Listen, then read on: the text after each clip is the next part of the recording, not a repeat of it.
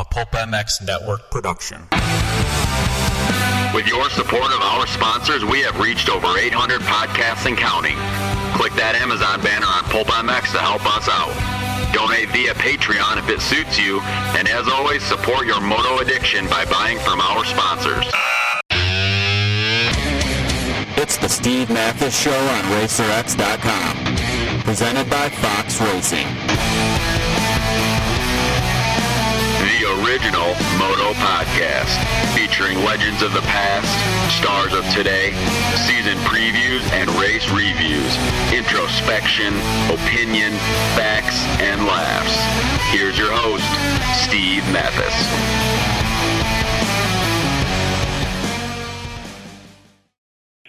Welcome, everybody, to the MotorcycleSuperstore.com RacerX podcast. The guys at Superstore, they're a passionate team. They speak moto. From talking about going riding, bench racing from their latest company ride to the latest parts and gear, they've got it for you.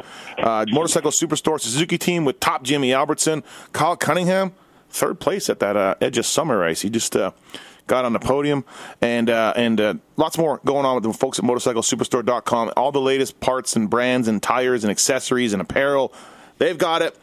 Over 700 trusted brands. Do you speak moto? Because the guys at Superstore do.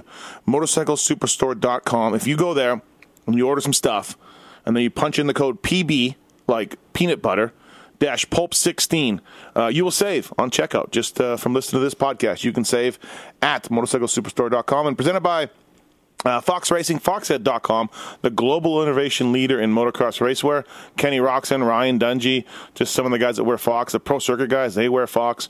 Uh, like I said, go to your local dealer to get some Fox gear, or uh, if the, your local, local dealer doesn't carry Fox gear, go to a new dealer because they should carry some Fox gear. And uh, thanks everybody for listening. Appreciate it. This is the USGPs, plural, wrap up. Uh, Charlotte and uh, Glen Helen, and uh, we'll talk a little bit about what happened, what we saw, what went down, uh, the good, the bad, the ugly, everything else. Uh, so, with my buddy, the RacerX online editor, the voice of American motocross, the voice of Endurocross, the voice of GNCCs, the voice of quad racing, Jason Weigandt. What's up, Weege? Yeah. What's happening? I had a race in Charlotte. This is a revolutionary yeah. in, in so many ways. Yeah. Um, yeah, there was and then a race in Southern California, Glen Helen, revolutionary. very, very odd, very strange. The know, second amazing. place, yeah, um, uh, yeah. It was. Uh, I just got back from it, and uh, we saw some great racing. Eli Tomac uh, one one one one, and the second moto Glen Helen was something else. But I'm I'm not going into the I'm not going into the look, man. The Americans are so much better. I'm not going there, Weege. If you want this podcast to be bragging about Cooper Webb's ride at Charlotte, and I'm going to start, you know, bragging about Eli Tomac's ride at Glen Helen. I'm not doing it. No, man. I just actually finished writing a column, which will be probably posted on the website around the same time this podcast gets posted, which is Tuesday afternoon here. And uh, yeah, you can't. We have too much data that the gap is down to nothing between all riders in all nations to think that two USGPs is like. Uh, kicking off the revolution. I mean, honestly, yeah, Tomac's ride was incredible. That was a throwback. Um, you know, that was 1980s. The American, the, like, yeah. fastest Americans could beat any of the Europeans level. Uh, but it's not like that anymore. We know it. And, uh, you know, don't get cocky because the nations is coming up and it could all be turned the other way. Maybe America wins, but maybe they don't, which is the point you and I keep making. It's just really close these days most of the time, and one race is going to change that. Yeah, go to Europe. Those guys are really good on those tracks, and they know it. And then come to America, and our guys are really good on those tracks. And, and Herlings went 1 1. He beat Forkner. Yep. He beat J, J Mart. And I don't want to say it was easy, but kind of. And you know, so yeah. whatever, yeah. Like, and then uh, you know, Cooper Webb blew by everybody in that second moto in Charlotte, and you know, great work by him. So, um, I can't, I can't get dragged into that, and we're not going to on this podcast. So. No, no, it's just too, it's just too close. Um, now, now hold on while I keep... get off the topic quickly, but I, I do feel like this column I just wrote today is if you really start looking back at the the years in say the you know 80s and the early 90s when America won everything, man. They yeah. outcast. Trampas Parker was going over and winning Grand Prix titles. Like he, he was getting hey, out of hand. He was a pract- he was a practice bike mechanic for Billy Liles. right? I'll just go out and win a world title of my own real quick. Yeah, yeah. Uh, it's just not going to be like that. I don't believe ever again. And what confused me the first time when when the Americans got their asses whipped at Lommel a couple years ago, and it was like, what? What's up with this? Like, they won their first nations on that very same track. Like, why would it matter? Mm-hmm. And the only thing I can come up with is that there was a time where the gap was so huge between the American guys, be it RJ or Stanton or Ward or Glover, Bailey, Hannah, whatever, that maybe they would be at somewhat of a disadvantage racing in Europe, but they were so far ahead that it wasn't enough to lose. You know? Well, no, um, no, I don't. I don't necessarily go with that because in '78, I think Hannah went over, DeStefano went over, maybe Pomeroy, not and they 78, bro. I'm not talking 78. I'm well, talking 88. No, but I'm saying Lommel was 81. The win in Lommel was 81, right? Yeah. So what I'm yeah. saying is like two in 78 the best Americans went over and they got whooped, okay? And to yep. me that makes the 81 win so amazing. So amazing. It wasn't even America's best motocrossers. You know, Barnett wasn't Barnett wasn't on the team, Hannah wasn't on the team. Um, Glover wasn't on the team. Uh, you know, Howerton. Right. I think what but I think what uh, that actually underlines is how quickly like if you could have a dyno chart, it would be like you know a 125 and the power valve's really open. You know, in in 81, suddenly it wasn't like some fluke win. They won both weekends over there, and then they won for the next 13 years, and then the next year, two Americans win world titles, and then it just was like anywhere they go, they're just going to dominate everything all right, the time. Yeah. It was like it flipped so hard, yeah. so fast, and I just feel like because now, okay, RV goes and races the GPs last year, and they're like, "Well, you don't understand. It's so different. The tracks are different. The food's different." And I'm like, "Well, I don't know." They threw Mike Kiedrowski and Jeff Stanton on the team in 1989, and it didn't stop them one bit. I'm or, sure they had different weather, food, culture, tracks too, and it or, um, they just dominate anyway. You know, Mickey Dymond takes I think a, they were so far ahead yeah, it didn't matter. Yeah, Mickey Dymond. Point. Mickey Dymond takes a weekend off and goes to Brazil and just goes one one. Like exactly, you know, right. exactly. So I think it was like he put a number on it. It was like the Americans were 10% ahead. So maybe they go to another country and they're only 5% ahead, but they still win. Right. And now the gap is down to basically even Stevens. I mean, I don't think if you just send Tomac over to some random GP in Europe this year, he just smokes Gajser every time, does he? Yeah, no, no, I don't think he does. Absolutely not. Um, right. And, and we've seen it. Yeah. So, um, yeah, yeah. So, so there's no, we cannot go there. We can, absolutely cannot go there and be like Tomac won, so this proves what really uh, what I'm interested in though is so you've never been in motocross nations outside of America. You've never you've never seen this current crop of GP riders at all. Well, you saw Cairoli obviously in Colorado and Budds, but you know you've never seen Gajser, you've never seen Febvre, never seen Herlings even. I don't think. Um, nope. And so you've never seen it, never been to a GP before, uh, a regular old GP. So I'm interested in getting your takes a little bit because I've been to a bunch, and uh, even despite everybody thinking I hating GPs, I actually really I like GPs. Um, uh, I just don't like when people are forced to race them. But uh, that's another story. Um, right off the top, though, let's talk about those wash bays. What'd you think? uh, you know what? I have to give it uh, a neutral there because they were racing at the dirt track in Charlotte. Like it has paved pits and real parking, like it's an actual facility. So it's really hard to pull apart what was you know, motocross being put into an actual, mm-hmm. you know, set up facility and what was the GP's infrastructure. So I can't. Now, do they have wash bays at Glen Helen? Oh, of course. Well, see, then there, that's that's a massive difference. But everything in Charlotte was different from any motocross race. So it was really hard to tell what was GP's and what right. was the facility. So they had wash bays at Glen Helen. That was great. It's fantastic. What do they look like? What do they? Where are they? What do they do? They're over by the uh, entrance when you drive in. They are a little bit ways, a little bit of a hike, but uh, yeah, they're beautiful. They're set up. The pits are great. You're walking around. You don't got to worry about stepping in mud. Nothing like that. It's awesome. It's fantastic. Yep. So now, I believe you did get some intel because we do have some connection to people that uh, run motocross races here in the U.S. as to why wash bays aren't an easy. We do. Yeah. Yeah. I, I, got a reason why, and I, I don't. I don't care. I'm still going to hammer it. It doesn't matter. But but it, the reason does make sense. Uh, we've been told that the teams have told MX Sports that they can't have wash bays.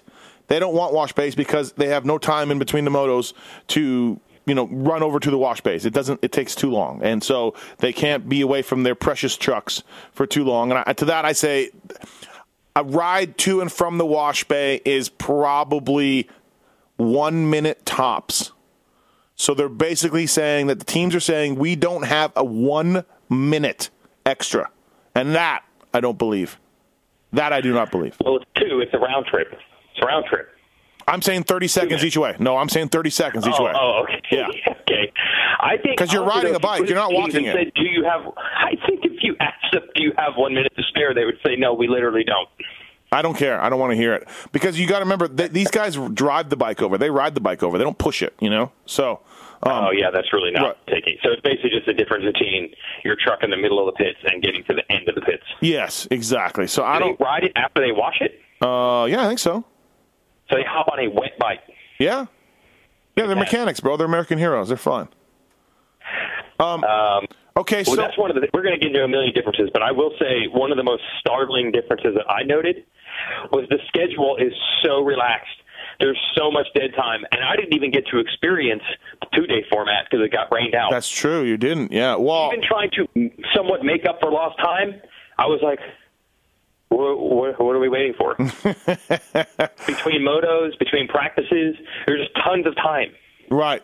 No, two day format. It it harkens back to the time of uh, American motocross, where there was a ton of time on Saturday. We had we had two practices. Sometimes there was um, um, amateur racing going on, and sometimes we were sitting around as a mechanic, waiting and waiting and waiting um, for a practice for a practice to happen, and then you had to work on the bike after.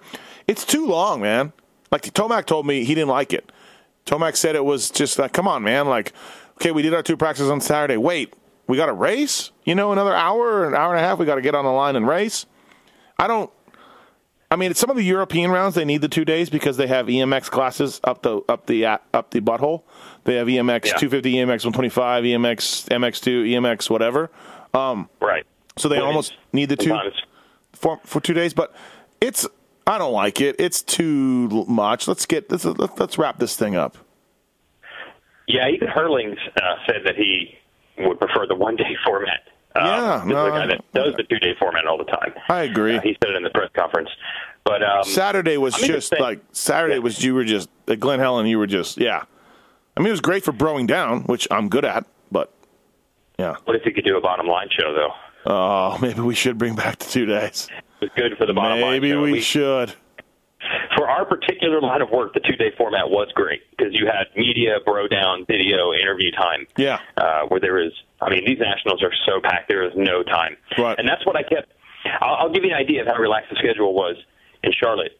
Um, I had my family with me, and I was only going to have them for the half day. So they were there. We watched first practice. I had to walk them to the parking lot, drive, leave the facility, drive. We parked like two cars in one parking lot. I drove like 10 minutes away, got my car, drove back, sent them home. I came in, I was panicking, and I'm like, what happened? What happened? What did I miss? What did I miss? And show, people showing me times, and I'm like, no, the other practice, I already saw those times. I missed nothing. like it's good. 45 minutes went by, and there was just nothing. Like at the Right. Nationals, what's the? It's probably about four minutes. Like one practice session ends, Yeah, next guys are out. yeah. No, it, Uh, and between motos, just tons of time. Yeah. Um, what'd you think of the Charlotte track? And, and I, I tweeted this out. Like, we, I would call Elsinore a man-made track, you know, basically, and um, Salt Lake City, of course. No one has liked them. No one has had fun. No, we had paved pits, we had washrooms and everything in Salt Lake City. Couldn't stop the complaining. And I don't, and that might that might just be though like dirt quality because when you watch Switzerland and you watch Assen and even Charlotte, although I'll get into that, it does seem like those guys do a better job of building that stuff. Uh, I think, uh, yeah, it definitely didn't help um, Elsinore and Utah. Yeah, it was like the worst case scenario of having the flat track and then they didn't have good dirt to offer. You know, No. they both were out in desert, so they did everything they could. I mean, they put so much water and brought in so much mulch and so much tilling. It didn't matter. I mean, Elsinore, Yeah. and it was It- just so slippery and just messy and. So that that was like the worst case scenario. It's like, yeah, if you, I mean, if you think about Southwick, right? Southwick is not huge in the amount of space it takes up, No, and it has some ups and downs. It has elevation change, but it's not Unadilla or Glen Helen when it comes to elevation change, right? no, But no one says that Southwick sucks or isn't real motocross because it's got sand, right? So it gets bumps and it gets Yeah. berms and it looks cool. Yeah, yeah. So that's the thing with Assen. Like Assen wasn't a massive old school motocross track and it didn't have hills, but it had gnarly rough sand, so it looked awesome and no one complained. Charlotte's dirt, uh, I guess was better than Utah and uh, Elsinore, but it wasn't great. Um, I guess as far as those man-made tracks go, maybe I could say it's the best attempt I've seen at it. But dude, they're all compromises. Yeah. And I, what I'm shocked at is nobody complained. I mean, they really got off. They get a get out of jail, get out of jail free card. I feel like the fans are always, you know, they always want it rough or gnarly or hotter. Bob Hannah, two 45 minute motos, hmm. now pacing himself, six inches of travel. That's what the fans want, right? Yeah. I- I didn't catch any. Did you catch any flack of people saying that this ain't a real motocross track? This ain't real. I didn't Um, hear that. Yeah, I don't know. I talked to almost everybody at Glen Helen, uh, and I said, "Did you listen to the post race pods I did?" No. Okay, yeah, I, I asked them all, like, what do you think? Because you couldn't get more traditional moto from Glen Helen to more man-made moto at Charlotte. It wasn't possible. Yeah. It's not. It's not possible. Yeah. So I'm like, Yeah. what? What do you think? What do you prefer? And it was kind of split down the middle. Like Cairoli's like, I think Charlotte's the future. You know, you can't lose the tracks that. Um, that you you know that are great motocross, but Charlotte tracks facilities are the future. And Paulin's like, oh, Glen Helen's so much better. You know, so it was really split. I felt like the guys were just like, yeah, like whatever. You know, um, I thought Charlotte track on TV on my computer. I didn't like it. I thought, I mean, obviously they had that one section that was so fast, and then you had, you know, tight, just turn to turn, just go, you know, turn, stop, turn, go, just go super fast, turn, turn, turn, turn, turn, super fast, turn. You know, I don't know. I, I didn't Yeah. like it. I thought, you know, Phil didn't like it, but that doesn't mean anything. I, I'm surprised. Right, Phil's the only one. I feel like everybody kind of tried to do the right thing and, and and not complain. And I have to say that I'm sure if you really put the polygraph test to people and asked them what they thought of the Utah National, they'd probably trash it also. But I feel like for the most part, the riders try to be diplomatic. Um, I, I didn't hear anyone going nutso saying that they hated it, but I'm sure they actually did. Um, Do you? but Okay, go, go Go ahead. ahead. No, go ahead. the the the issue it's always an issue with these things. It's nothing to do with the track builders. I'm not blaming. I think Mark Peters actually had a hand in the Charlotte thing. I'm not blaming them. It's just it is what it is when you get a motocross track on a flat piece of ground. And here's the problem. And you see it uh, by the way at the Monster Energy Cup. That there's a solution to this. It's called Supercross. You have gnarly obstacles and gnarly whoops Yeah. and bowl turns where you can block pass. And now, although people oddly make fun of Supercross tracks for being, you know, not creative and not offering separation and all that, well, first of all, that's because everybody has Ghost software and they're all good riders and they have GPS on their helmets and they just know what line to take. You can't build a Supercross track with eight lines and eight options. It's not possible.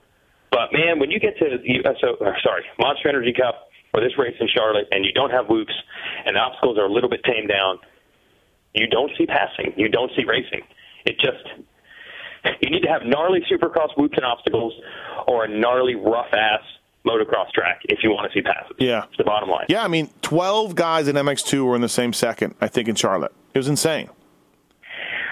Yes, and I cannot believe that Eli Tomac wheelied away like he did in the first moto, and I cannot believe Webb came from as far back as he did in his second moto. Yeah, like, that, that Webb ride was I don't amazing. know how it's possible. I mean, yeah, you can't reference. I hate when people do this. Riders will say a track's hard to pass on, and one dude will have a come from behind ride, and they'll be like, "Well, nobody told him it was hard to pass on." And I'm like, "Okay." As always, you take your one example, and I'll talk, take everyone else who could do nothing. Yeah. I mean, th- there were parades. They just stayed behind each other. yeah. Uh, every other guy, the entire moto. So, do you see a future in American motocross with a Charlotte track?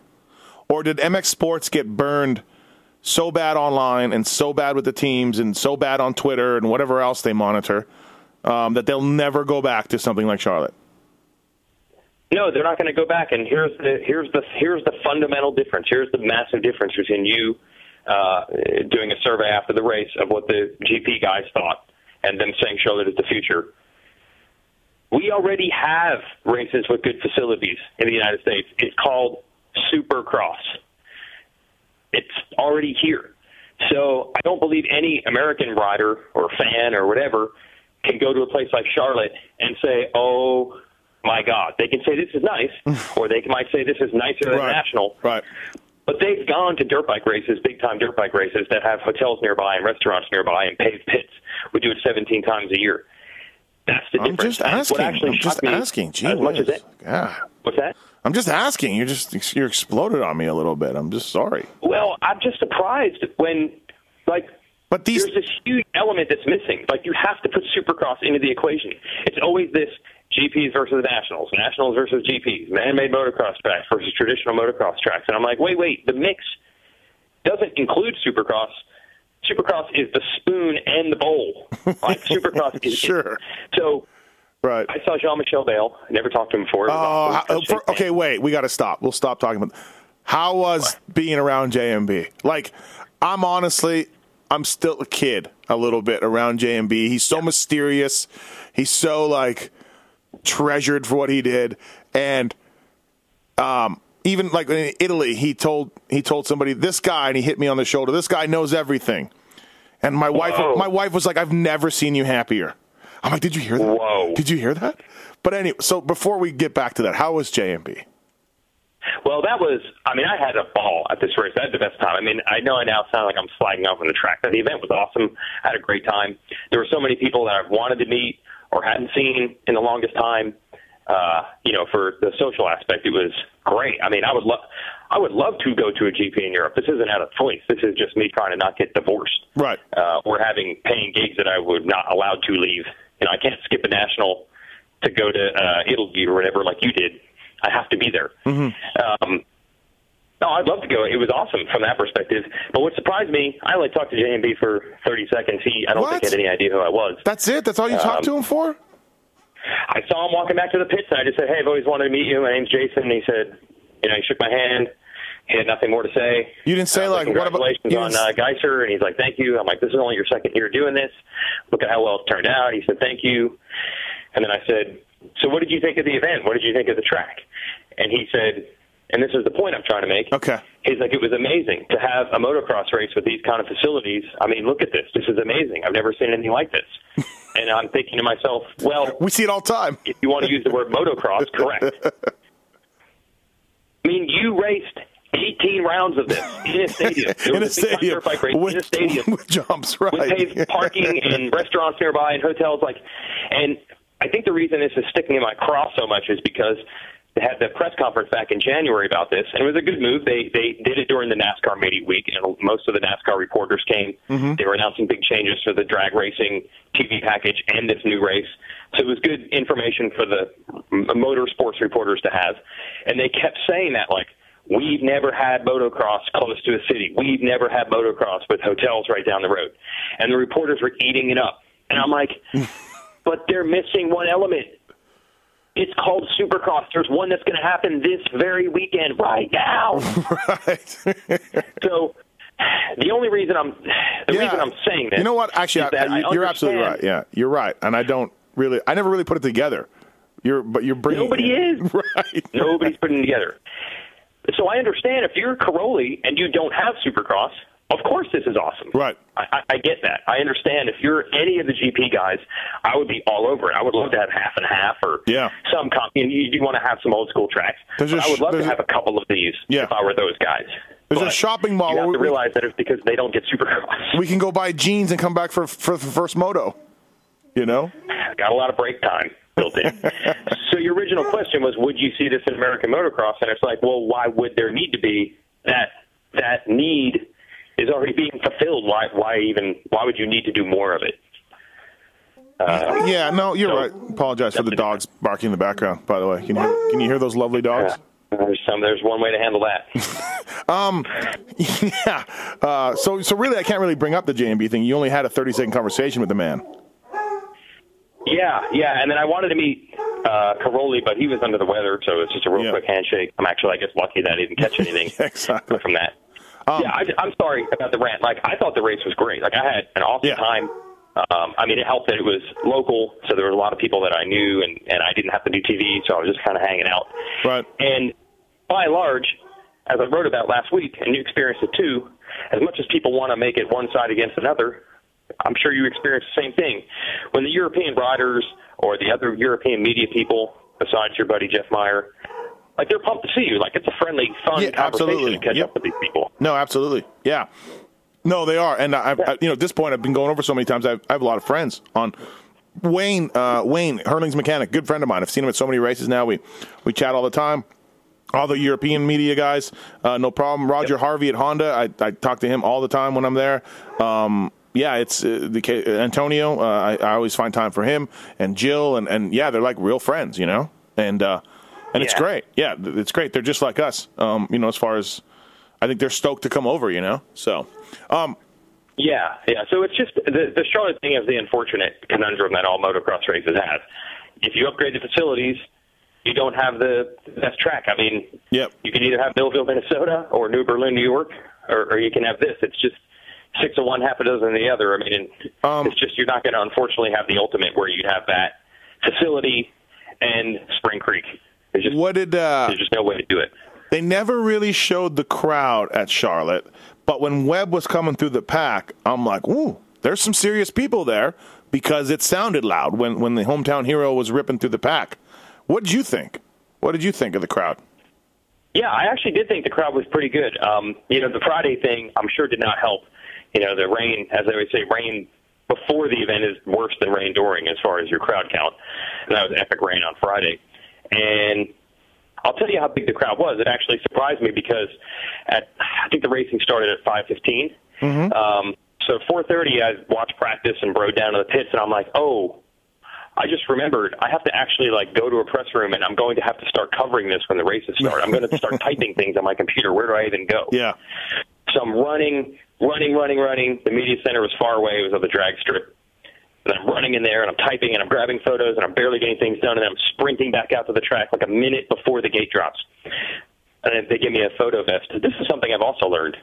The non-litigious European society, they just like hand me a photo vest and here are the rules. Are you ready? Don't cross the track. Yeah. No, uh, I get the extent of the safety rules. That was my safety meeting. Don't cross the track. my buddy Adam Wheeler. Otherwise- Gets, yeah, my buddy Adam Wheeler gets me photo his nations and GPs, and yeah, they are glorious. They are glorious. do not care. No. Yeah, it was Wheeler's advice. Wheeler brought me over and he's like, Yep. "Can you give him a photo vest and Racer X?" And they just handed it to me. Anyway, um, so I'm out on the track just before the gate drops. Forkner and AC lead coming around the first turn. And I hear this roar, and I look back, and I'm like, "Where did these people come from?" I swear, an hour ago There's nobody. there was nobody here. Yeah. It was legit loud. And then when Forkner and Webb were one two at the end of the first lap, or when AC crashed, I mean, Oh. the crowd reaction was, uh, I mean, good for. Unfortunately, on AC's part, it was a groan, not a cheer. But they were loud, man. Uh, I was impressed. I did not think. I mean, we know that these USGPs don't usually bring in that much of a crowd, mm-hmm. And we had the rain issue on Friday. I it was. I don't know what the number was, but it was. a bit- I thought it'd be a ghost town, and it was actually pretty solid. So, Um, kudos to them. the thing I did hear about Charlotte was the fans were too far away. Like you had the the, the drag strip, the the fence, the barbed wire fence, and the stands. Like it just for car racing, people were pretty far Yeah. away from able to. You know, part of the the. The coolness of motocross nationals are the dudes hanging over the fence, right, and getting getting Right. pelted with roost. That's hard to do at Charlotte. Yeah, it definitely did not have that uh, element to it. I mean, in Assen, they were literally right Yeah. up against the wall. Yep. Um, it didn't quite work that way in Charlotte. But what it did have going for it, though, if you went to the top of the grandstands, you could see the entire track. Mm-hmm. Yep. And obviously, you can see the whole track of the Supercross, but this was maybe, I don't know, 30% larger. Mm-hmm. So it really was a cool look and a cool view and, and kind of a view I'd never seen before. Even the Utah or Elsinore, it wasn't like you had anything a viewed like Right. that. So Um, it was just, it looked great. It was great to hang out, but the track just wasn't the best for racing. And it's just, I don't Yeah. know how you solve that. No, I- Except saying we're Yeah. going to have some of one and some of the other. Yeah, really. You just set your bike up and know that this is ahead of time and this is what we're doing and, and deal with it, right? I mean, that's Yeah. kind of. Um, yeah. Yeah, the Glen Helen race, the press release says 27,000 people. And, like, I get it. I get it. Like, Feld pumps up their numbers. I'm sure MX Sports does. People pump up their numbers. They want to be the pretty girl and look at us. But it is so ballsy to say there's 27,000 people at Glen Helen. I mean, honestly, okay, so the GPs were here in like 2009, 2010, and it was really bad. Like I would, I would struggle to say there was a thousand people at those races. It was that bad. A Thousand. A thousand, dude. I don't think there was even a thousand. But Wow. since they came back a couple years ago, has it been just two years, or has it been three? I don't know. Uh, is, I think that's the second. second. Yeah. Crowd's good. Crowd's a much, much, much better than it was. Um, Mm-hmm. but to say 27,000 is just simply insane. It's, I mean, oh, I don't even know, know how you do that. But, anyways, I think, and I think Charlotte was different because it's in, it's in the city and it's close by and, and it's close by and you, uh, maybe There have was a real novelty. A bit of it. There was a newness. Yeah, novelty. yeah, novelty, a bit of Yeah. newness. The Southern California Yeah. fans, though, like I just think American fans, and I, I run into this all the time. American fans care about American racing, and you can take that however you want. That's the truth, though, and so you're not going to get these dudes um, out to these GPs. I don't think it wasn't bad. Tennis wasn't bad. It was decent, but it was no twenty seven thousand. That's for sure. No, I didn't. The only only thing I could judge by it all was, um, you know, watching the watching the TV show and the, the internet coverage. You could see that the first turn, the fence on the inside of the first turn, right next to the start, Yeah, they were piled up one deep against the fence. yeah, And, yeah. I mean, that's not normal. And then I, I uh, talked to some people yesterday about other things. Like I talked to Langston, who went. Langston said it was awesome. It was like a big race that no one else knew about, so I could go where I want. He's like, anywhere I wanted to go, any fence, I could just walk right up to it. Yeah, yeah. I could walk around. No one was in my way. He's like, it was cool racing and a lot of cool riders and great stuff, and I didn't have to deal with anyone being in my way and blocking my view at all. Yeah, no, you could leave anytime. Traffic was light, so um, That but- was the other thing. But I just, jokes about uh, traffic. Yeah, I just think I just Yeah. think American fans, you know, don't they don't care about Herlings and Cairoli and Gajser, and they should, and it's awesome. These dudes, these dudes are incredible riders, but you're not going to get the attendance. You're just not. Um, but twenty seven thousand. I mean, come on, God, uh, this makes me laugh. I just I just can't believe it. But Yeah, yeah, it's just unbelievable. You Um, could even and and Saturdays Saturday like didn't even have a crowd. I guess. No, no, no, no. I think being at Glen Helen for two days and being at, and watching Charlotte, I think you, even though, okay, the Tomac Moto two was phenomenal. That was the best individual ride out of the two out of the two weekends. I think that I think that tops Webb's because, for one, the the MX two was not as deep. You had twenty four entries at Charlotte, so and it was the same in Glen Helen. So Webb's ride was amazing. But to me, Tomac's was was was better. But besides Tomac's Moto, I think overall Charlotte had better racing. Not better passing, not anything like that, but better racing. Glen Helen, yeah, this is I want to get your take on on this. Uh, Charlotte had a real um, kind of like buzz to it, like electricity to it. Again, I think it was the novelty. Mm-hmm. The night- the night race, too. Brilliantly that Yeah. you had uh, Americans winning and in contention to win. I mean, Barcia actually got second in the first motor behind Tomac, and Forkner Webb led a lot of the first. Uh, the, the fans got what they wanted to see, which was the American dudes up front. And it was new and it was a novelty and a market that they hadn't raced in in a long time, so it had all that. What I was asking you, I think, was what was the buzz? It seemed like there wasn't buzz at Glen Helen. No, like, oh man, no. I'm so glad I'm here. No, no Gotta buzz. No buzz. No buzz. Right. I said it perfectly to somebody. Somebody said to me like, "Why are they holding the Motocross des Nations here next year?" And Oh. I said, "Because of that." And I pointed to the track. I said, "Not because of this." And I would did like a circle with my hand, meaning SoCal and heat and pits and desert. You know what I mean? And and amenities and all- like the Glen Helen track is pretty epic, except when Jody goes crazy with Supercross obstacles uh, and a big giant 180 foot step up that you're hitting at 74 miles per hour. But he wasn't in charge of the track. The GP guys were, and they did a nice job. I thought um, made it just enough where, you know, Eli had that big triple triple, but it was pretty sa- pretty safe and you can go outside and do it and everything else. But I thought it was a, it was better than when Jody does the national track. So that track was the reason why they're going there. But buzz, no, no, there really wasn't buzz. Um, you remember too, though, Weege, you were under the lights, which is always different. It's just a different feel. Yeah, it, it did. I You mean, know? the two years we even had it in Colorado, it, it did have a festival, carnival like uh, Yep, atmosphere. yep. It does make a difference. Great point. Did you? So what I'm getting at Okay, to go go, further now, Tomax. Yeah, I know you're saying the the racing itself at Glen Helen wasn't awesome. However, Tomac's charge, especially that second moto, was Oh, it's phenomenal. Unbelievable. Yeah, phenomenal. I mean, did that? I mean, there was there was not there there were some people there. I mean, were they getting pumped up? Like, was it like, oh my god, that we just witnessed something unbelievable, or was it like all the GP dudes are like, it's our last Mm, no, race I mean- here, we're hot, we don't even care, go ahead, win. No, no, you could follow him with people cheering. You know what I mean? You could follow him, and he, Mm-hmm. you know, I was in the pit lane. I, I watched the race from three different spots. Ironically, thank you, Monster, for uh, for the hospitality. Oh. But um, um, um, you could see Eli was coming from the crowd, from the cheers. So there are people into it, just not very many. You know. Um, and that second moto ride, I wish everybody could have saw that. It was it was amazing. Um, but it wasn't. Yeah, there wasn't a lot of buzz. You know, it just wasn't. Uh, yeah, it was hot. It was dusty. It's Glen Helen, you know. But um, yeah, I don't know. Just And what about uh, the performance? You know, Pirelli and, and Gajser were up front, so that even made it more.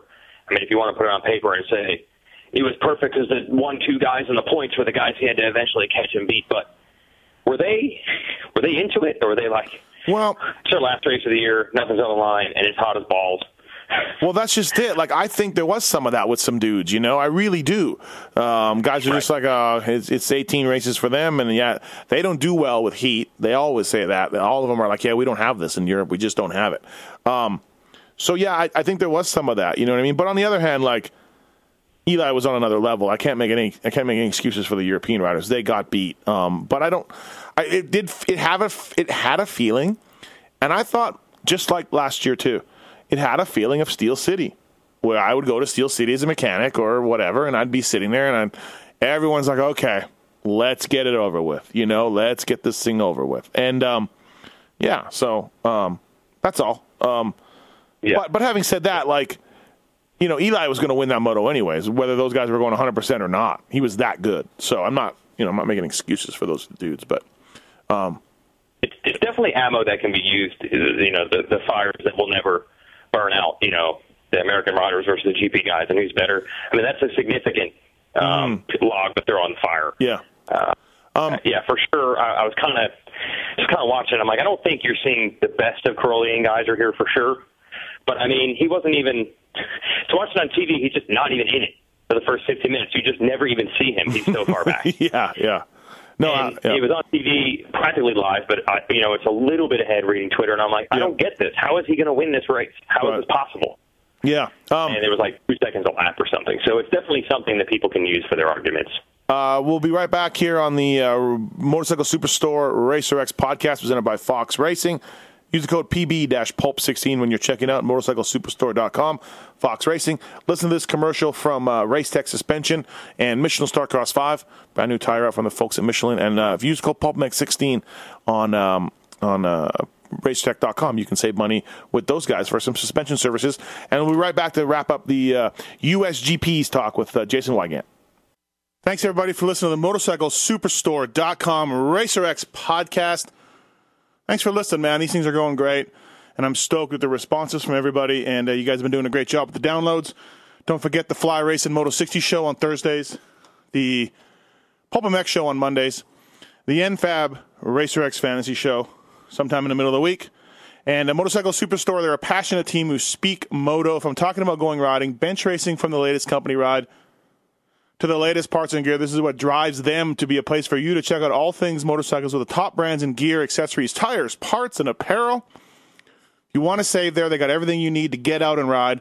Go to the website to check out their in- inventory of brands, uh, over 700 of them. Do you speak moto? If you do, go to motorcyclesuperstore.com. Use the code PB-PULP16 to uh, 10% off participating brands. PB-PULP16 saves you money. All right, let's get to these commercials from Race Tech and Michelin and MotorcycleSuperstore.com. Thanks for listening. See you after the break.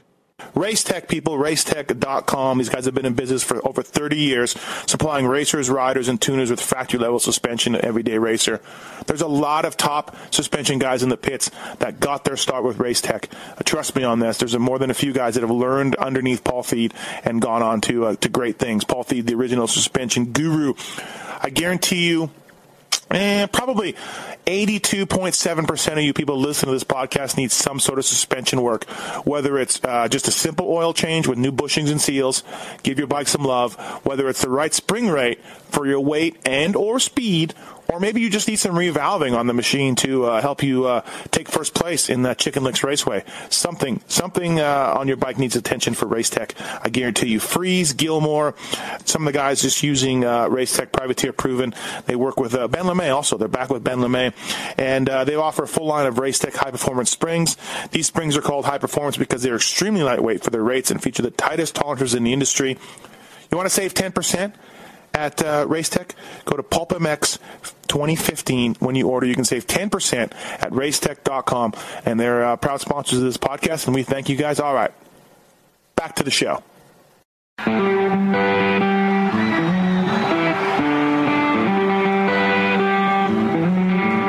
Michelin tires are back, people. MichelinMotorcycle.com. Michelin Starcross 5, brand new, available in hard, medium, soft, and sand. Uh, their off road tires are some of the best ones out there, and they've revamped this whole lineup. There's no one who knows these tires better than our own, Kris Keefer. When they're calling it comfort casing technology, what are they talking about? Is this a fancy marketing term or what? No, it's actually the carcass of the tire itself. So uh, how much it flexes or how, you know, sidewall stiffness that you have when you come into corners. And What's cool about this tire is even from the previous version of the MH3, it gives more. So when you hit square edge or you're coming out of a corner with some bumps, it has some give to it. It's more comfort, so it doesn't feel so rigid. A lot of that has to do with the, the CCT. So you're telling me the comfort casing at the end of the day, maybe it helps you a little bit to have some suspension in tires. Yeah, obviously it's flexing a little bit, but also too when you come into corners, you don't want it to roll on you. So they've got that dialed in to where you come into a corner and you still have enough stiffness where it grabs and bites, but yet straight line you have comfort. Hey, as a former factory mechanic, Keefer, I know all about mounting tires, um, so no problem for me to mount anything. Right. Well, maybe not a moose. Uh, you found mounting these new Michelin's uh, pretty easy, actually. Yeah, I'm a great test rider, but my mechanic skills are novice at best, so mounting the tire wasn't too bad. They sent me a bunch of tires to mount before testing, and I was out there busting in the garage. And normally you got to put some tires in the sun, let them soften up a little bit, but this um, the bead rolls on really nice. I didn't have to struggle. No curse words were, were sworn in the garage, so uh, it was a lot better for me, you know, putting these on. Four versions of this tire. They cover all the uses, key for reduced weight, comfort casing technology, mounting, traction, handling. They do it all. Starcross 5, MichelinMotorcycle.com. Thank those guys. Check them out at the local dealer, people. These guys know tires and they know what they're doing. And we're back. MotorcycleSuperstore.com. Racer X podcast presented by Fox Racing. Jason Weigandt and I, Steve Matthes, discussing the uh, USGPs. Um, Weege, did you? I found it funny, like the the media, the U.S. media guys, and this is this is a general statement, not specific. You know, not everybody, but I felt like these guys were like practically falling over themselves to talk about Herlings, to talk to Herlings, to run over it and discuss with Herlings.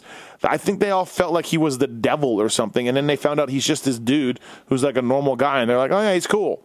I don't know. I felt like over the years this thing has been this Herlings thing has been built up, and he's done some questionable things and said some questionable things. There's no doubt, but in the end, like he's a good dude. Like whatever, you know. Um, did you get a sense of that in Charlotte? Uh, guilty. so you were one of those guys. Oh yeah, yeah. I mean, it, it really.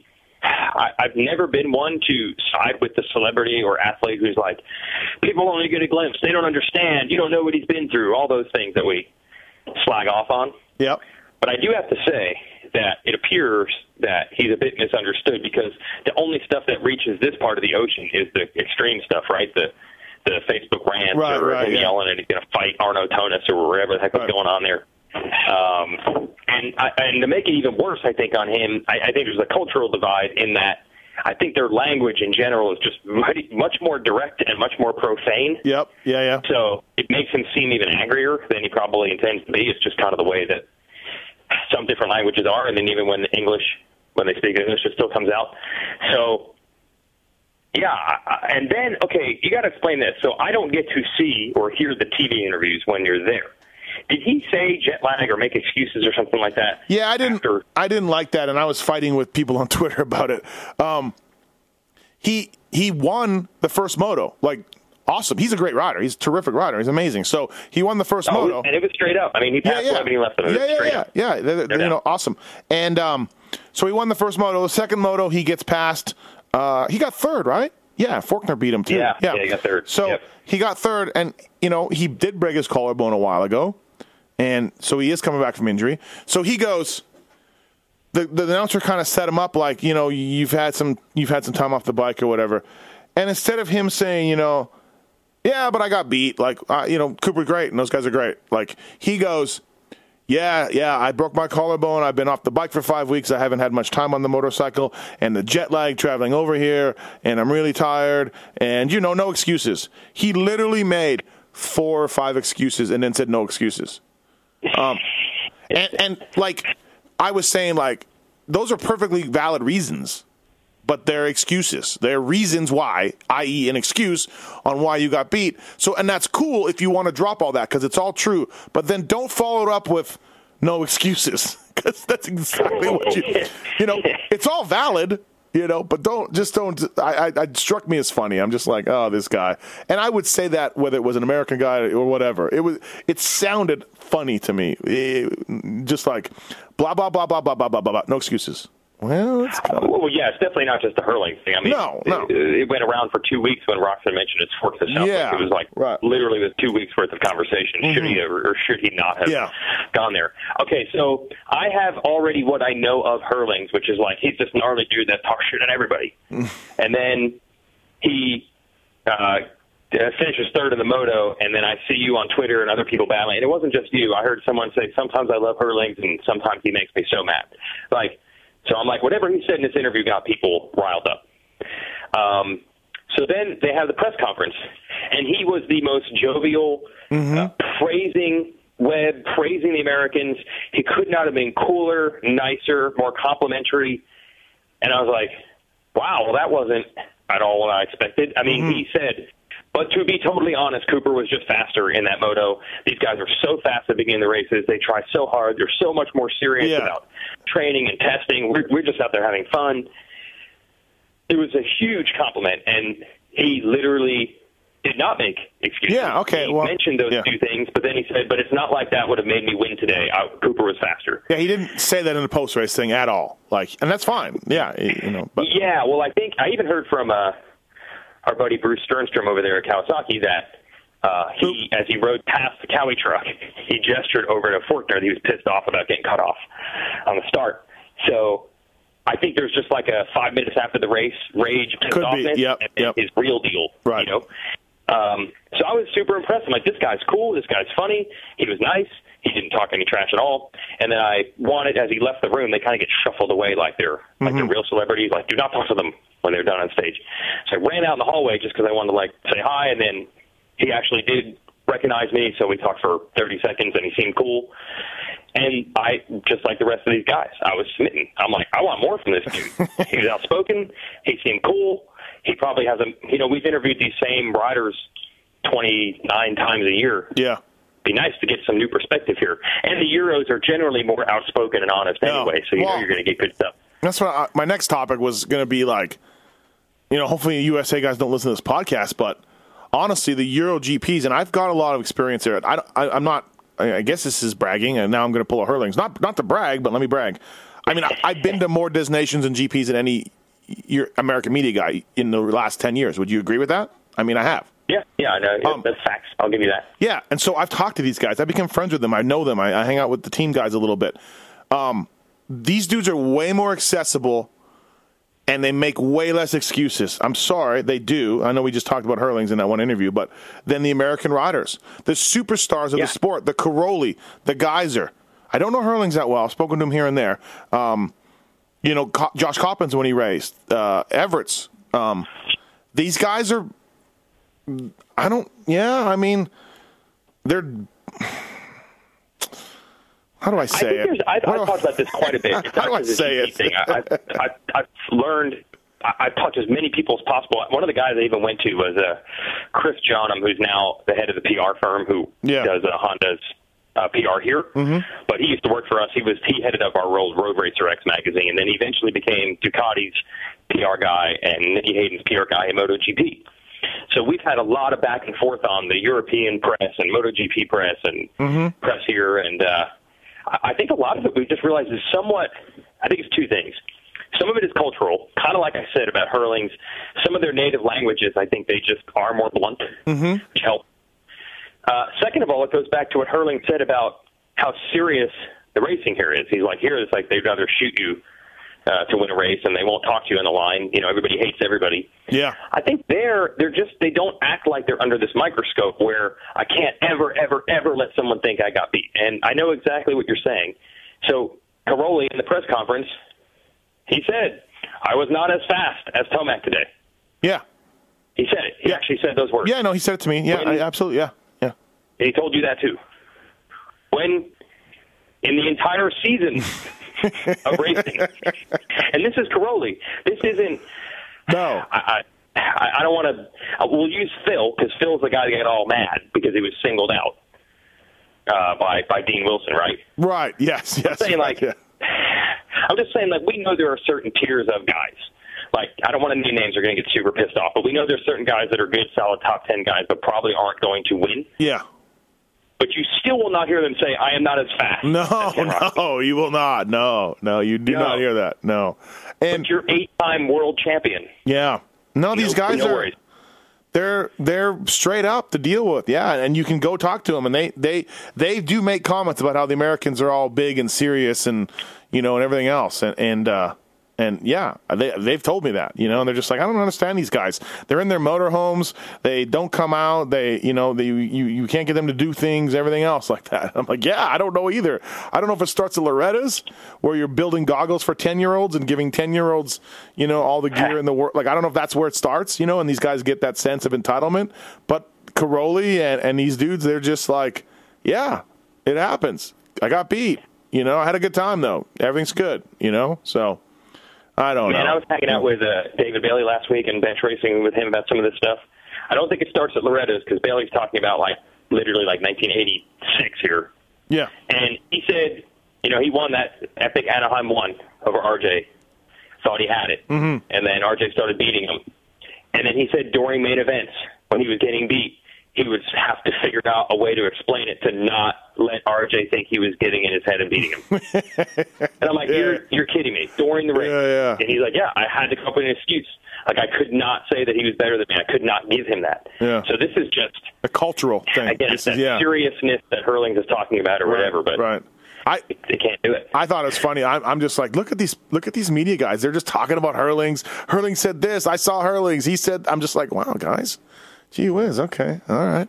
Um, Yeah, I'm just I was glad- guilty as charged, and then then it dawned on me. I had this light bulb go off. Where I'm like, wait, Herlings is going to be in California. We've got to get him. So, you know, I talked to the K10 people, and they kind of gave me a schedule, and I sicked new Kyle out on him to get an interview for the website because I just thought between the outspokenness and the this isn't a guy that we've interviewed a thousand times Right, like everybody right. else, I was I was white on rice. Yeah, I was Like, I t- wanted to. I wanted to go to dinner with him. I wanted to make him breakfast. well, you know what? Maybe I I shouldn't. Maybe I shouldn't. Uh, maybe I shouldn't complain because that's that's me with GMB. JMB is probably so tired of me talking to him. He's probably like, not this guy again. And I'm like, tell me about Bradshaw. Tell me about Chicken. You know, I'm just. I mean, he was just such a mysterious figure, right? Um, I wasn't even that big of a fan when he raced of JMB. I liked Bradshaw, but as I got older, I'm like, wow, that's gnarly, you know. And uh, and now he's there. Now he's around, and I see him at Lille, and he chills out. So, um, anyways, Do you know that Bradshaw was also in Charlotte? And it dawned on me that I think at one point I saw them standing within about 30 feet of each other. I mean, Really? Does that ever happen? I forgot. Yeah, Bradshaw's doing something for Dirt Rider magazine, and he's he rode Barcia's bike right the next day. yeah. So I was talking to Bradshaw, um, like on the side of the starting line, and I saw JMB like congregating around there, and I'm like, when was the last time these guys have been on the same piece of property? Yeah, but remember that interview I did with Bradshaw or Bale like a few years ago? He said Bradshaw. I do not like Bradshaw. I did not like Damon. I, I did not like Damon. Um, so I don't know if that would work out. yeah, I wasn't calling them over and be like, "Hey, can I get a picture of you two together?" No, I do not like Damon. But Dan Bentley, the Honda team manager, he did not like JMB in the Stanton days. No one got along. All the mechanics hate each other. All the riders hate each other back in the day. So they were in the truck together. And of course, me being me, I'm like, look what we got here. JMB and Stanton Bad Dan. What's No. up, guys? Yeah, you know how You I, did? yeah, you know how I do it. Yeah, so. um, that's. Right, and Did they, both laugh. no, they laugh. They were talking. They talk. They talk now. So they, Okay. they- yeah, they're good. Okay. Um, but it's hilarious to me that that works out. Oh, hey, so I want to touch on, and I touched on this yesterday on the Pulp Show, and I kind of, I kind of got some uh, some some uh, blowback on my opinion from from Bowers here, who was up here for the show. Um, I really thought like, okay, Herlings was the best guy at Glen Helen in MX2. There's no doubt. But I was impressed with J Mart. I felt like J Mart was like, oh, Forkner? Oh, you won some motos and you won an overall? Oh, how cute. Oh, you should have. Forkner, oh, Forkner, you should have went 1 1 at Charlotte. I mean, he could have, right? Austin Forkner very well could have went 1 1 in Charlotte. Give me. Give me Oh yeah, yeah. Yeah, It's yeah. just a matter. Of, I mean, again, partially, I think the track it was like anybody's. Those guys. I just want to mention though, those three were so far ahead of fourth place. Oh yeah, no, s- same thing in. Um, well, Forkner crashed out in the second moto, but same thing at Glen Helen. The depth is is not good. There's 20, 24 guys on the line. You know, it's not good. Well, Seewer, Seewer gave uh, J Mart a run for a little while, right? He did. Uh, you know what? He stayed close. You're right. I, yeah. Okay, so here's Yeah. here's my point. Like J Mart, I don't know how much time he has on the bike. He told me September 1st, which I thought was hilarious. Other people said he's been on it a little while. Uh, other people said he was really hurt. I don't really can't really get to the bottom of the e- the equation. But regardless, first race in um, you know a month for J Mart, maybe longer, on a brand new bike. And I felt like J Mart was like, "Oh, that's cute, Austin. Check me out." And he was better than Forkner, and I was impressed. I'm like, "That's good." I didn't get so much from the other guys, I guess, because he didn't beat Herlings. But I thought J Mart also, like Tomac, you know, shined, and I thought I thought J Mart shined too. I went to the. I was at the Geico uh, shop yesterday. Uh, I wanted to talk to J Mart, but he's already back in Minnesota. But I went by the shop anyway, and uh, talked to LaRocco, which I know Oh. sounds like a How's that that? sounds like a sounds like an oxymoron. I talked to LaRocco, but uh, you know how LaRocco is. If you're not interviewing him, if there's not a recorder or a camera, he's actually great. no, he's funny. He's really funny too. Yeah. he's good. Yeah, yeah, it was great. But anyway, while I was there, I just was asking around. Everybody's like, "Oh, how was the weekend and everything?" I mean, unless they've rehearsed this really well, and I just kind of popped in, so I don't think they were ready for me to show up. Right. And they all seem to think that J Mart was not very prepared. Like, hadn't ridden much, hadn't been training. Um, Right. I talked to Jeremy a little bit last week, and he said, "Yeah, I literally was just sitting down drinking beer. Like, I finally had my chance to kind of recover and heal up from his or recover from his illness and whatnot." So I don't think he had done much prep. Right, right. Um, so And- they were pumped on the two-two. Yeah, and it showed late in the moto too. You know, both motos. Um, but I thought it was good. I thought J Mart was like, "Oh yeah, cute Forkner. I'm still the man, or I will be a man." You know, that's all. Uh, uh, I, I think it's tough for. Um, there's just so much of that us versus them thing. I think it's just tough for most of the Americans to see Hurling just walk away and go one-one, and then anyone be pumped on anything else. Like, J-Mart Everybody- either, I'm, I'm serious. Like, I think it's like if J Mart doesn't beat him, it's just like no, I can't say that was good. he's terrible, right? Um, Yeah. And Cairoli, I I enjoyed Cairoli telling me how he was pooping his pants and he was super sick and he could barely hang on and he had to go to the toilet and he was sick, sick, sick, but yet he still beat Phil. But he still beat Phil. Oh yeah, Yeah. yeah. It was amazing. Uh, that was one of the few things left uh, to watch in the final moto. I mean, they had a battle in both, mm-hmm. but uh, yeah, it was great. I got to go in that legendary, you know, the VIP box over the mechanics area, mm-hmm. And uh, watching Curly closing in, and then the epic Phil versus Antonio battle. I mean, it was it was so good to watch. Uh, so Phil Phil couldn't beat a guy who basically was pooping his pants. That's that's what we we all thought. That was pretty good. So, yeah, um, yeah, but so yeah, classic. um, so there'll be Charlotte. Charlotte will be back next year, right? That's all locked in stone. I, I think so. I can't even remember now. I think they already released this a preliminary I think they did. right? Yeah, yeah, they did. They put on the schedule. Glen Helen won't be having a GP, but that's because of the designation. So, um, It's definitely I'm, I'm not surprised at all. I mean, uh, back in January when they announced the event at the press conference, I got to even talk to Giuseppe Luongo himself, and I said, "Do you know if this is a long-term plan?" And he said, "We won't know yes or no until Sunday morning when we count the tickets, when we see fans actually came." Well, twenty-seven thousand were at Glen Helen apparently. So, well, yeah. I mean, they they should have a GP and a donations there if they're pulling it.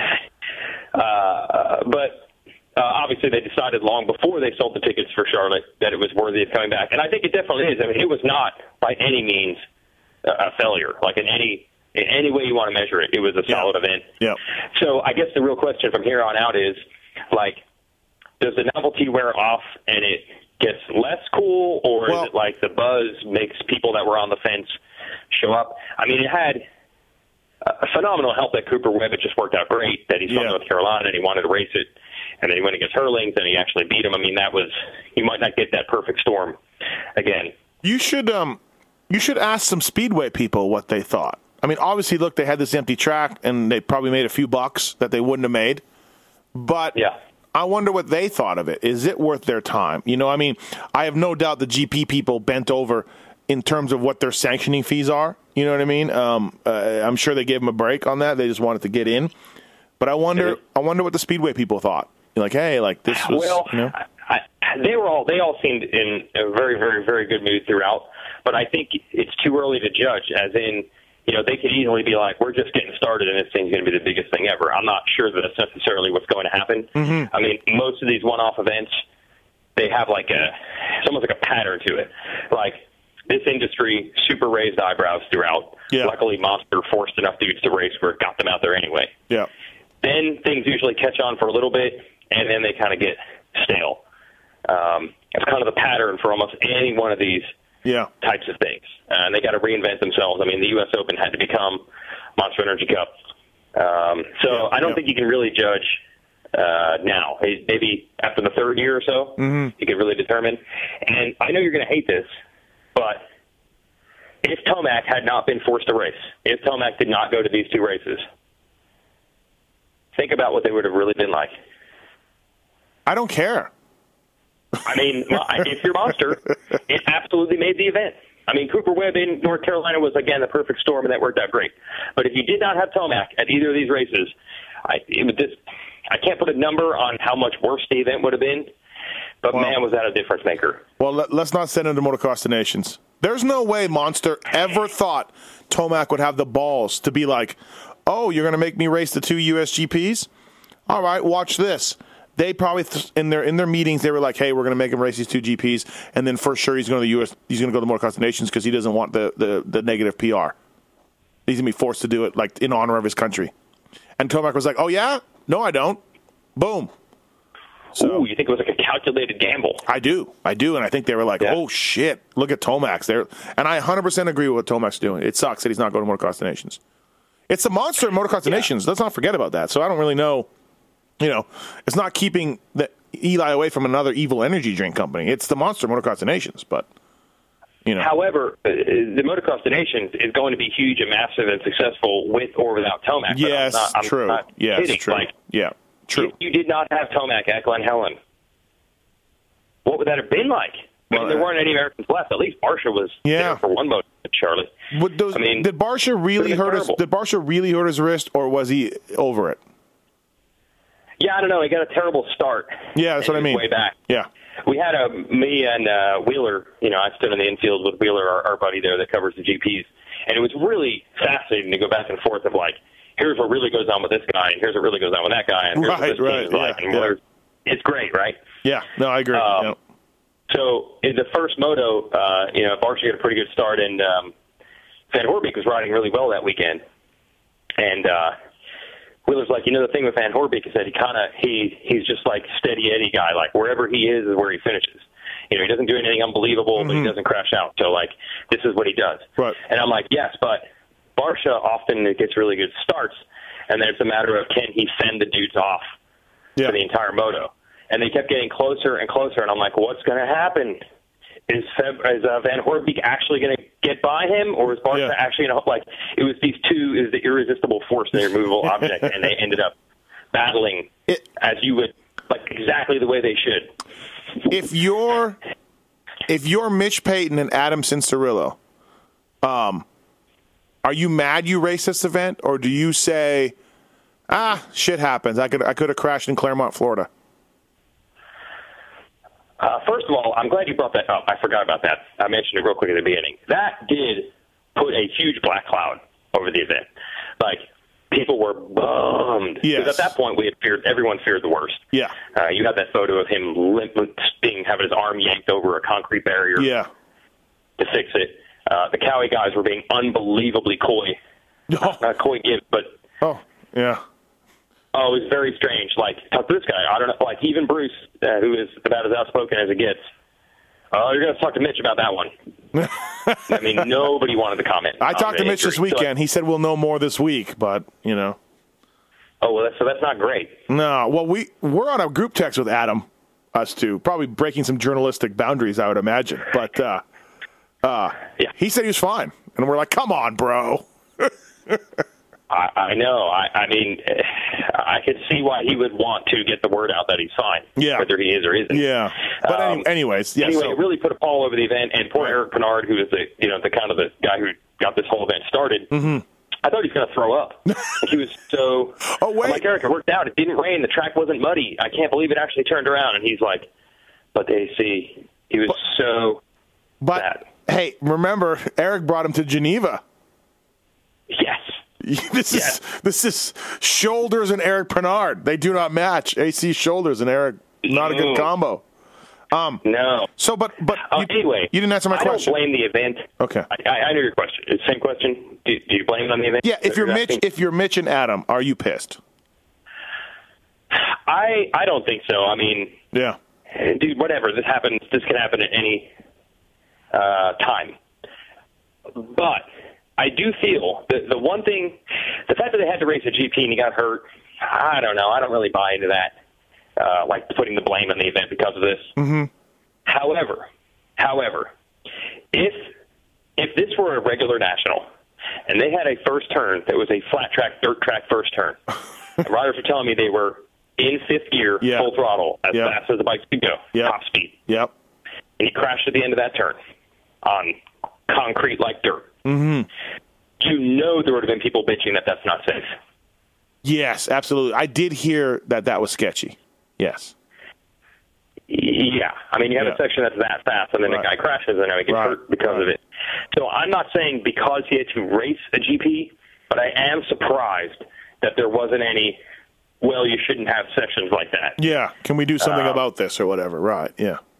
Yeah, I mean, let's be honest. Um, you know, we had some red flags and guys really get hurt at Unadilla, and it started in this whole conversation. And I don't think anyone has ever figured out the answer. Like, was it too rutted? Was it too fast? Or was it too rough? You know what I mean? It goes back and forth, but it at least became part of the conversation. Like, is there possibly a link Yeah. to this? I, Yeah. Yeah. I I agree. mean- yeah. Um, I don't feel the track took the blame like it normally would. I, I feel like the track was getting a free pass um, Right. for the novelty of it all, and people were just trying to be nice. right. Interesting. Yeah. Um, spe- that would have been a vital thread if there was a supercross track that was set up to go that fast, or a national. Yeah. that was a vital thread for sure. Track's too Yeah, fast. no, no. dangerous. I- Look what happened. I've heard you can't have triples, whoops, or rhythm sections after a start of a supercross, and I'm like, Yeah. okay, what would you like? Yeah. yeah, yeah. What can you do? There's not there. Um, right. Go have a go have a section without jumps and make them go even faster. There's Yeah. no way to. And and also, I think all the riders knew that the track was virtually impossible to make passes on. Mm-hmm. So AC and Forkner were so close in practice. I mean, I know they're teammates, but they both want to win. Yeah. You're playing a game of chicken going into that first turn where you actually have to get on the brakes. Yeah. Like, if the difference between me getting ahead of this guy now or starting second is massive. So I, you were daring the guys to go into that corner as hard as they did, and, and look what happened. So I'm surprised there isn't any blame on that. I don't. I, I'm I, never going to subscribe to the you get you you should only race if you ever race in one extra race beyond a point Yeah, yeah. race. It's not worth the risk. Right. Although I- I think Adam wins maybe the, the social media of the year where he had himself upside down and said America. It's in his gear. yeah. Um, Yeah. okay, to, to, to wrap this up, speaking of Coy, our friend Coy Gibbs, um, vending hero, bo- vending booth hero. Give me, give me some Coy nuggets from Charlotte. There had to have been some. Uh, you know, it was uh, he was when I saw him. It was cool. That the NASCAR race happened to be in South Carolina, so he was able to make his way up there. Uh-huh. I, I mean, we only saw him, I think, at High Point Yeah. in the last Yeah. Six months or so. But every time I went in the rig, he was talking to McCarty, and I had my kid running haywire, and they were, of course, making fun of him and making fun of his hair and making fun of my hair, and uh, and then Okay. Coy just kept making fun of his jeans, and I couldn't figure out.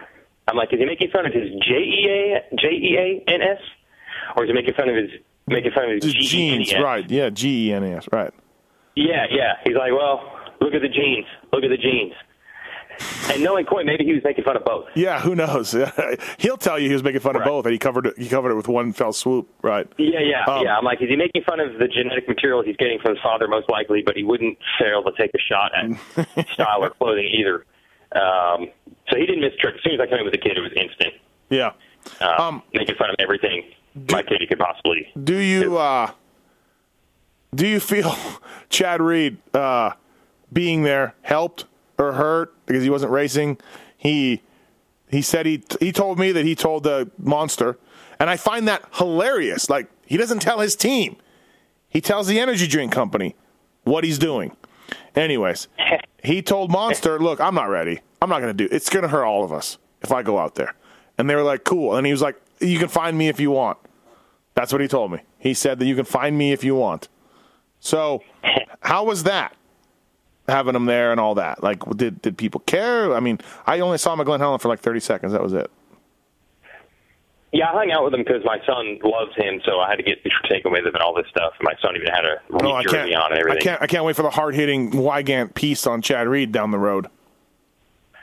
Yeah, no, he's my guy. yeah. Um, yeah.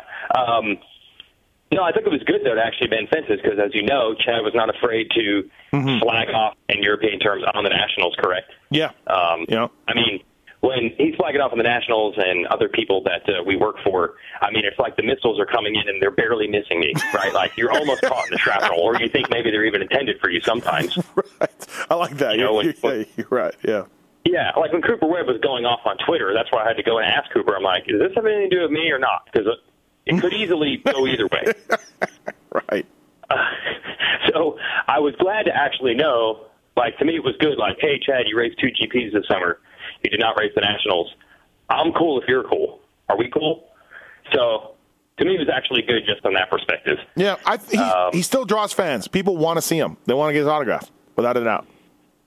Well, I don't think in the end had that dramatic of an impact uh, Okay. either way because I think in the end, again, you had Tomac against the Euros, or Tomac Marshall really against the Euros, and you had Cooper Webb against Herlings.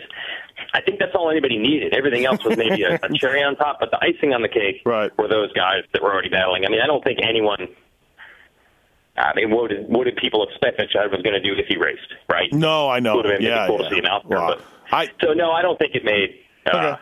I don't think it hurt the event at all that he didn't compete. all right. But Well, again, if Monster had not forced Tomac to race, it would have made I don't care. huge impact. I don't care.